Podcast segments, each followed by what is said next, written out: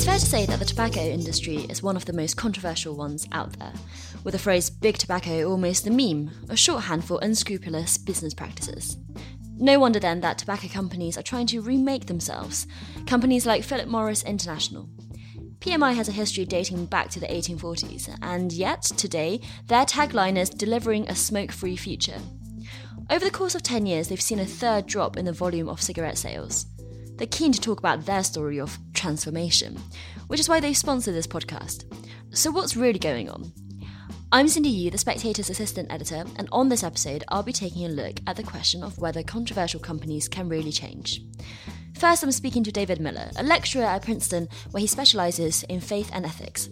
He's been commissioned by PMI to author a report all about corporate change.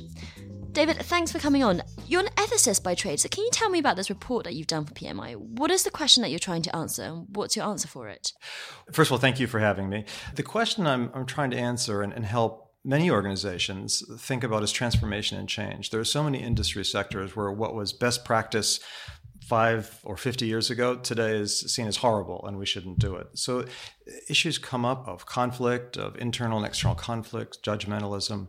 And what most of the people who write about corporate transformation or any organization seeking to transform or change itself, most just focus on the entity itself. So, what is company A going to do mm-hmm. better and change?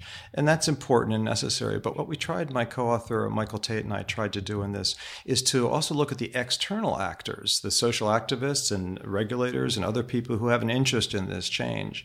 And what we discovered is sometimes the very people people who want companies, organizations to change actually stand in the way of that change. There's a certain irony to it. Is that because they try to push for change too fast or too extreme in a way?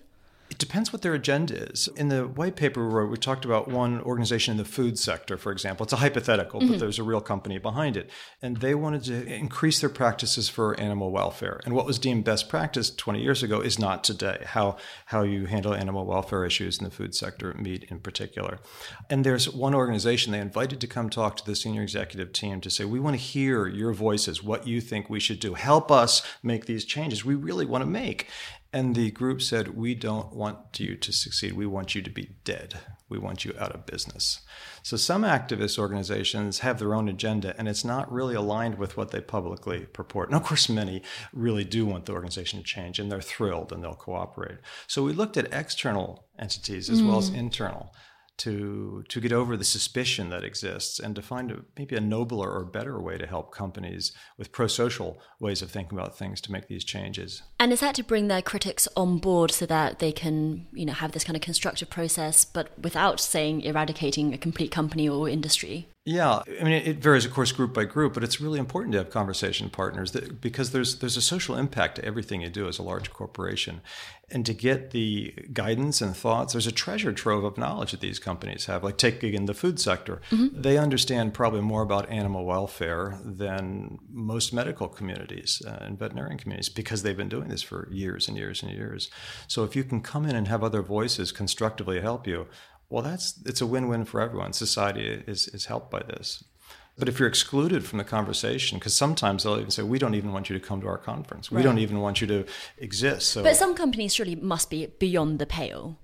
Or do you think sure. do you think no company is beyond a pale if they're willing to transform enough? Well, so one of the things we talk about that very question in the paper is something we call the, the transformation assessment model. Like how do you assess if you're being told mm. the hmm. truth, frankly?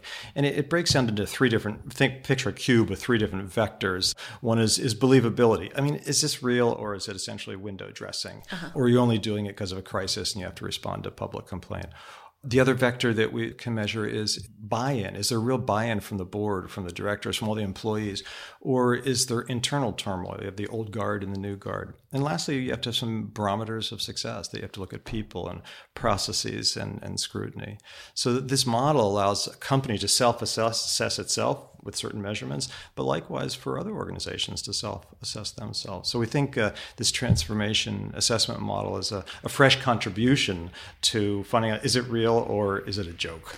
So, when I got to that part of your report, I was quite interested to see that you had applied it to two hypothetical companies. One yeah. is the food industry, one you've already mentioned, and the other one is an automotive manufacturer who's trying to go into electric vehicles.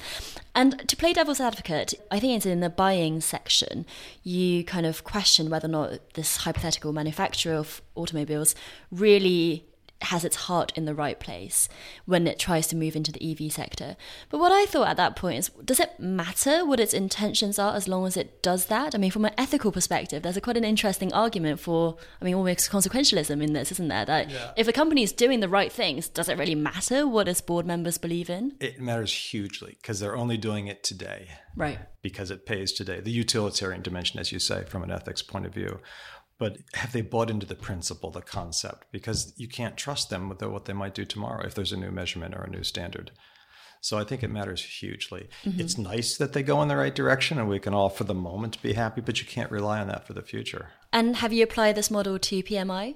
Yes. And I've talked with several of the senior executives, and these are the very questions they're asking. The very questions they're asking because they realize that the, the, the believability, the buy in, and the barometers are really important, both for internal learning points as well as for external people who are observing and trying to say, is this organization really, really changing or is it just window dressing? So, yeah, it's been absolutely a, seen as a useful tool. Yeah. So, would you say for PMI is a work in progress? Absolutely. For any company, it does it. I mean, transformations, you, you can't just flip a switch. I was in um, Zurich uh, about a year ago, and there's a big uh-huh. ad there that said, transformation takes a week. it's like, no, it takes seven years. I'm, I'm, pulling a number out of the air, but it, it, takes a while, particularly for changing the core. If you're trans, if you're just meddling at the fringes, then you're probably not doing a transformation. So any organization, uh, whether it's the food sector, any of these industry sectors, it's a long, serious haul. A long, serious haul. David Miller, thank you so much. My pleasure. Thank you. So, what about PMI then? To what extent has this company changed its practices? And how much do we believe their pitch for a smoke free future, especially when they are still very much in the business of selling cigarettes? I'm joined by Moira Gilchrist, Vice President of Strategic and Scientific Communications at PMI, together with Martin Vander Weyer, the Spectator's business editor, and Professor John Kotter, a leading theorist at Harvard Business School. Moira, PMI has a long history in the tobacco industry where it's one of the dominant players, but your tagline is now delivering a smoke free future. So, what? Does the company not believe in smoking anymore? Well, hello, Cindy, and thank you very much for, for having me. Yeah, it's it's kind of a surprising tagline, I guess, if people have not um, really been paying close attention to what has been happening in my company over the last sort of eight eight years or so. We've basically going through a top to bottom transformation, which is about basically making our current product, which is cigarettes, obsolete. And I joined the company to be part of this, to come and bring ideas from the pharmaceutical industry to help us to develop and scientifically assess what we call smoke free products, which are products that are designed to be a much better choice for adults who would otherwise continue to smoke. And we've made really incredible progress, I think. People may not be aware of it, but now, in just a short space of time, in about, let's say, five years, we have been able to transform our, our bottom line. So now that we're in 2022, we have about 30% of our net revenues coming from these smoke free products, which is up from 2015 when 100% was mm-hmm. coming from cigarettes. And when you say smoke free, they're not always tobacco free, are they? Because when you say smoke free, people might think of vaping, but you've got this heated tobacco, which is quite an interesting idea. That's right. We've actually got a portfolio of different products. The idea being that there's not going to be one single product that's going to meet the needs of every single adult smoker who, who doesn't quit. So we have vaping products, but we also have this heated tobacco product called IQOS, which heats tobacco rather than burning it and reduces the production of the vast majority of the harmful chemicals that go on to cause smoking related diseases. Now, Moira, you're a scientist by trade, so you know much more about this than I do, but there's controversy over your heated tobacco products, isn't there? Because the WHO has said it's not reduced risk to human health, and the FDA in America has also rejected claims that use of the product is less harmful than other tobacco products. So, what do you say to these critics? Well, that's not quite what FDA said. So, we actually applied for and received authorization as a modified risk tobacco product in 2020. So, we applied in 2016. Mm-hmm. They spent many years going through all of the science science that we uh, submitted to them. And in 2020, they authorised as an MRTP, allowing us to make what's called reduced exposure claims. So in the United States, we can tell adult smokers that the product, if they switch to it completely from cigarettes, they will reduce their exposure to harmful and potentially harmful chemicals. What they also said, and this has not really been widely reported on, is that that's likely to turn into a measurable reduction in both smoking related disease and mortality in future studies. So it's all about time. It's about mm. time to generate that data to be able to say definitively what the product does in terms of reducing risk. John, I'd like to bring you in here because you've looked a lot at the transformation of major companies, you've theorized about it. What are the conditions for success in that process? And do you see those conditions in a case study like PMI? Well, it takes a great deal to produce a sustainable transformation, and it's hard to find cases right now of people being successful, although the need for major, significant, and sustainable change goes far beyond tobacco or oil. It's affecting almost everybody in the public and private sector. I just looked into uh, Google's Ngram this morning and put uh, Chief Transformation Officer and it searches a zillion books for that title, those words, from 1800 till today. And from 1800 until 1984, that doesn't exist. Then it starts going up rapidly, uh, almost straight up. And it's just one indication the amount of change facing all of us the speed of the change, the volatility of the change, and the uncertainty that comes with it has been going up for some time now, starting with the shift from hunting and gathering to agriculture in cities, and then a big jump during the Industrial Revolution of the 19th century, and then another big jump after World War II and the digital revolution. What is not caught up yet is our capacity collectively to actually transform organizations. Do we know that it's possible? Yes. Do we know the mistakes that people make? Yes. There's an emerging science, if you will, of change, I think, that people and CEOs everywhere need to be much more attuned to. And it has to do with ultimately the challenge is changing the very culture of a company, which is not easy to do. I mean, it's one thing to change products, reporting relationships, policies. It's another thing to change culture. And that's where these transformations usually stumble. Yeah, I mean, I would completely agree with that, and I think that's something in, in PMI that we focused on from from the beginning, understanding that this transformation was going to be quite threatening for people who'd spent, you know, sometimes twenty or thirty years learning the skill of how to operate in our in our legacy business and now we're suddenly faced with this completely new business that required different ways to commercialize, different ways to develop products, different ways to assess them, different regulations. And we understood that that would be quite threatening for people. So, so the cultural element of the change was, was really embedded from the very beginning. So could, people could understand how they could fit into this new paradigm and where they could be successful and then also being honest with people if they were not going to be successful mm. in, in in this new world. And i think we understood it and i think we have been i think pretty successful in making the, the entire company feel part of the transformation. Even people who are still working in the the legacy business understand what their role is in the transformation too Martin, I want to bring you in here. Your latest book is called The Good, the Bad, and the Greedy, which is all about more ethical capitalism and how we can bring that about. What do you think about how we judge real change when it comes to corporates? Yes, I suppose the key to this, I mean, the word that seems most important to me is sincerity in this. And if we just shift away from the tobacco industry for a second, the automotive industry is a very good example 10 years ago, it was basically saying we're tooled up to build diesel and petrol cars for the next generation.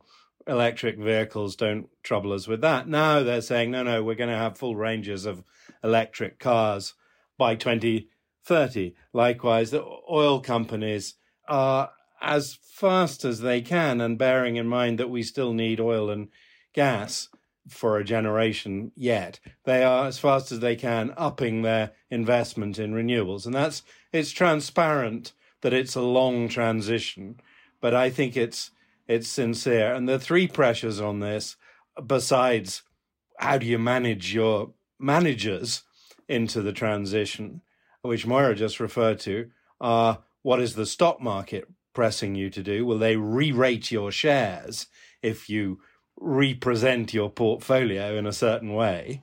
And I suspect there's an element of that at Philip Morris. What do the consumers want you to do? Well, that's interesting with tobacco because presumably there is still a world out there of people who quite like smoking, funnily enough. And the people who oppose smoking don't smoke, so they're not your consumers. And thirdly, there's government regulation and push, as it were, nudge from government. Governments have a very mixed reputation in this because what they tend to do is tax the bad things rather than ban them. They could have banned smoking, you know, a generation ago when the medical profession re- revealed just how, how dangerous it is, but in fact they just taxed it. But by adjusting taxes and reliefs, governments can push transition. So it's a combination of all of those factors. But if there is sincerity at the heart of it, I think it can be done. So, just building on, on what you said, Martin, I think you, you raise some really important stakeholder groups that I think we can do more to help them understand the transformation we are going through and other companies like us are going through, and also help them to understand what part they can play in that transformation. I think governments is a, is a perfect example. And, and what we've noticed is that regulation and policy kind of lags innovation by quite a quite a distance and it's quite difficult to get governments around the world to understand what the promise could be of changing regulations in order to to be more strict on the most harmful forms of products and less strict on products that are that are a better choice. And that's something we're encouraging governments to really look at as, as quickly as possible. For example here in the United Kingdom there could be some some really important measures that are done on smoke free products that could really encourage even more adult smokers to to switch. So from the government like, you mean? yes things like differential taxation things like differential marketing freedoms as well. I'm not talking talking about going on the television or radio or anything, but simple things like putting inserts in cigarette packets about these alternative products could be a way to, to help encourage the, the transformation. And then I would say, you know, the, the most important stakeholder group is the consumer because they are the ones who need the information to make better choices. They need access to these better products as well in any sector, not just in, in tobacco. They need to understand what their alternatives are.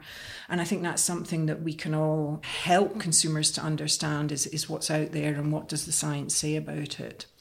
John, to bring about a successful transformation, how much do you think that internal versus external factors matter in this? So, Martin just gave a very good breakdown of the three types of external pressures that face companies, but there's also internal pressures, as we've talked about, whether or not you're sincere about the change, the ethical beliefs of your leaders. When I was speaking to Professor David Miller earlier, you know, he said that that was very, very important because that was what meant that the change would be sustainable. Do you agree with that? Do you think that's the most important of all, or do you think external pressures can be brought to bear as well? In the final analysis, it's all about the inside. I mean, that's what you're trying to change. And that isn't going to happen by decree. It's going to happen because people are brought along, the, their mindset changes, their habits change, and ultimately their culture changes.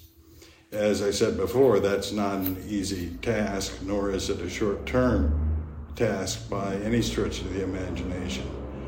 What we found through the research over the years is nothing can help both the inside and the outside get on board and support a transformation more than what I've called short term wins, which is paying attention to producing a continuing series of new results that a sincere person would look at and say, something is going on here that is good for us. And short term results can help external stakeholders behave in new ways that are useful, and it can help more and more employees get on board in innovative ways. Because ultimately, all of the changes that need to be made are not going to be dictated by the executive suite or by a chief transformation officer. They're going to be produced by the staff. And more leadership from more people will make a huge difference. And nothing will pull in more people, get them engaged, get them on the right page in a sincere, straightforward way, like uh, little successes. Transformations fall all the time because they don't produce enough proof, if you will, on a regular basis that they are changing for the better with benefits to many people. Mm. Martin, you'd mentioned stakeholders, shares, mm. and so on. There's an interesting figure which shows that PMI stock price is actually going down, that it peaked in 2017 at $122 and has now lost 20% of that value. Is that a trend that you see in investment funds and pensions and so on, where people are investing with more ethical concerns in mind and maybe, or, or it could be that stakeholders are voting with their sure. wallets against the transformation? I doubt that. I think what's happening there, Moira will be able to tell us, but I think what's happening there is that roughly around 2017, anyway, the middle of the last decade, came this fashion for ESG, environmental, social, and governance, as a factor in investment. And many large investment institutions started to switch their portfolios to match a kind of tick box exercise in ES and G, where, you know, in this case, the S for social would be a big factor in whether you hold tobacco stocks or not. And indeed, many of your clients, that is, the people whose money you manage, if you're a big institution, if asked which categories of stock would you exclude, they might well say tobacco, gambling, and arms, for example. So if PMI was at the beginning of this transition back then, the investment world would have still seen it as a tobacco business and disinvested. So that trend doesn't surprise me at all. The question is whether by presenting the case that Moira has presented to us, they can achieve a re rating of their stock that eliminates that. What I would describe in its early stages as very much a, a tick box thing. It wasn't a deeply thought policy in many cases. It was just, oops, that's tobacco. We knock that one out. So I'd love to hear from Moira how that's going in terms of talking to the investment community. Well, I have to caveat what I'm about to say with the fact that I'm a scientist. I'm not an expert in the stock market. But what I do know is that we. we None of us uh, are. Maybe except for Martin.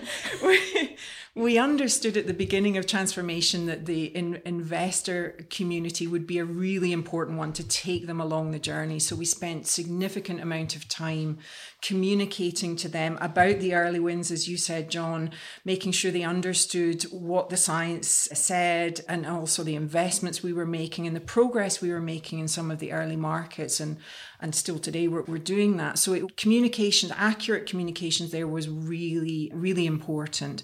I think martin you make a very good point that, about this tick box exercise. I think we have suffered a bit from from funds just simply looking at the industry the sector we're working in and rating us lower because of because of that i think things are slowly changing though i think we, we start to see some progress with with people looking with a bit more granularity at what we're doing and making a bit more informed decisions. So I really hope that continues. But certainly it's it's an area that we're very, very focused on. Yeah. I mean the balancing factor of course is that tobacco stocks have traditionally been relatively high yielding. So there are more specialist fund managers who have specifically gone heavy in tobacco stocks because in difficult times, in recession times and so on, they have been very solid investments. But those are the fund managers who are able or willing to leave aside the froth around ESG. Moira, you guys are still mainly a tobacco company, though, aren't you? You're still mainly a cigarette company because you yourself have said that around a third of your revenues come from non cigarette revenues. Mm. And I think you've got a 2025 goal of making that over half, which is very admirable. But until then, you're still a majority selling cigarettes. So if you wanted to, why don't you just stop selling cigarettes if you really care that much? So I, I get this question, I think, once a week at least. No, I'm not that original. and, um, I, I, enjoy answering it because I, I think it's it, it's worth really really thinking about and thinking about quite deeply. So we went through an exercise of deciding whether the best thing to do would be to sell our cigarette business to somebody else. Mm. So we could sell it to I don't know Chinese or whoever a competitor. But we made the very deliberate decision not to do that because selling our cigarette business to a competitor does nothing for public health. All you do is you create a company or a new company or bigger company who is invested in selling more cigarettes, not fewer. What we wanted to do was to take the responsibility ourselves to cannibalize that legacy business with better alternatives and incentivize ourselves to sell fewer cigarettes and more of the better alternatives. Because we feel that there we can have not only a return for our shareholders and a lot of business in the long term for the company, but then also a positive impact on public health. And personally, again, I'm, I'm not a business expert, but I, I think that was the right decision to do because you know we're publishing metrics that people can follow to show that we're actually putting our money where our mouth is. So we're de-investing from the cigarette business, investing into these new products and products that go beyond nicotine and tobacco as well. And people can follow the decline in our cigarette sales and the increase in revenues from these different uh, streams. Do you think you're going fast enough? I mean, it's been more than a decade since you've been talking about transformation, and they're still the majority of your revenues. I tell you, from inside, it feels really pretty darn fast. um, I, I, joined the company in 2006, and we didn't even have an idea for mm. the new products then. And we worked really hard. I'm really proud of all my R&D colleagues who worked really hard to create these products and amazing science to back them up. You know, first products went on the market in, in national launch in, in Japan in 2015. We're only seven years later, and now 30% of our net revenues are, are, are, coming from them. So I think it's incredible progress. If you look at the automotive industry or, or anywhere else, I don't think you see that type of rapid progress. But could we go faster? Absolutely. If governments and policymakers would help with some changes in regulations, for example, I think think we could go faster and we would like, you know, within 10 to 15 years, for example, to be able to stop selling cigarettes here in the UK, as an example. Our CEO went on, on record last year as, as saying that could be an ambition for us. Martin. Yes, that's very interesting anecdote about how you came to the decision to do what you're doing rather than sell.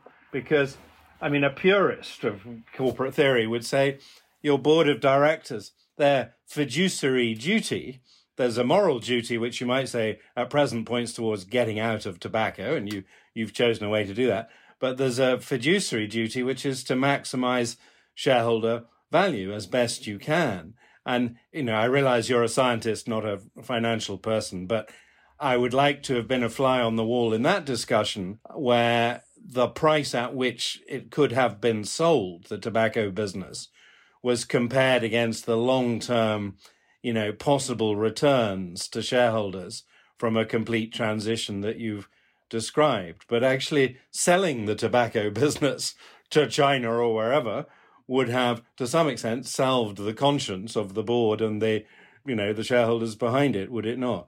Well, I mean, the interesting thing is that the new products, particularly our heated tobacco products, are actually more profitable than cigarettes for us. So for the long term, for shareholders, it makes sense for us to, to go into that business and manage the transition away as quickly as we can from the less profitable product and the, the more harmful product.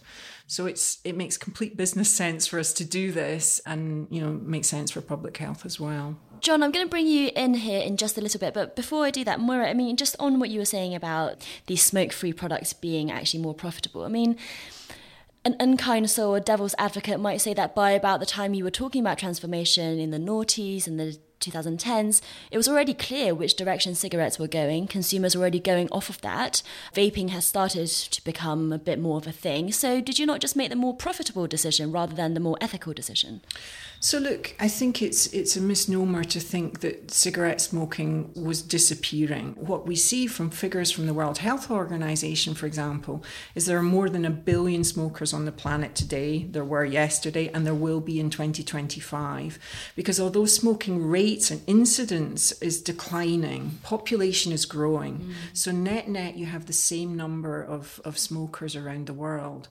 So, you know, we could have continued in the cigarette business and, and remained, you know, a successful company, but we decided we didn't want to do that. We wanted to, you know, we could create these products, we wanted to create them, so we set about doing it with, I think, a laser targeted vision. John, any thoughts on what we've just been talking about? And also, I wanted to ask you about why transformation fails, which is often the theme of your writings. Well, just one comment on the boards. One of the reasons that transformations fail is you have a board of directors that think narrowly and short term and who block essentially management from making an intelligent decisions that will foster faster transformations. I know one case of this very well, and it's very tragic. And in terms of why they failed, the, the list of reasons is so long. They don't get enough sense of urgency among, among enough people that something really needs to be done. They try to run it through the regular management hierarchy and operating systems, as opposed to realizing it's going to require a lot of leadership from a lot of people and more network type communication across silos uh, they don't get clarity around what this transformation means. What is your vision of the future? They don't communicate that out in a compelling enough way to enough people and get them on board. They don't get all the barriers to change, enough of them out of the way so that when people start taking new actions that are vision relevant, they have a chance of being successful. They don't get enough wins, as I say. They don't communicate and celebrate those wins. As soon as they get a little bit of success, urgency goes down and they let it go down. And ultimately, they don't institutionalize a new way of operating with new products and new, new effects on customers and uh, stockholders, et cetera, by making sure that HR policies or the hierarchy and silos aren't a headwind as opposed to a tailwind on the new way of operating. So, the general answer to the question of what gets in the way, what mistakes people make, is lots. And all the more reason that this needs to be treated with a degree of sophistication that is beyond what we're seeing out in government or in business today. Although I am optimistic that that will change because the forces that are producing uh, rapid, volatile, more change in our world are just growing stronger and stronger and stronger. And people that can't adapt to that by transforming themselves often more than once, are going to be the dinosaurs of our era. Mm. Martin. Yes, what I was going to add to that is that this kind of transformation very clearly has to come from the very top. So if you look at the way all large companies started to address climate change issues, net zero targets, and so on, in many companies it started kind of with the PR people with the comms department inserting the word sustainable into the mission statement. But the board, you know, we're not buying in, the, the chairman and chief executive were not buying in.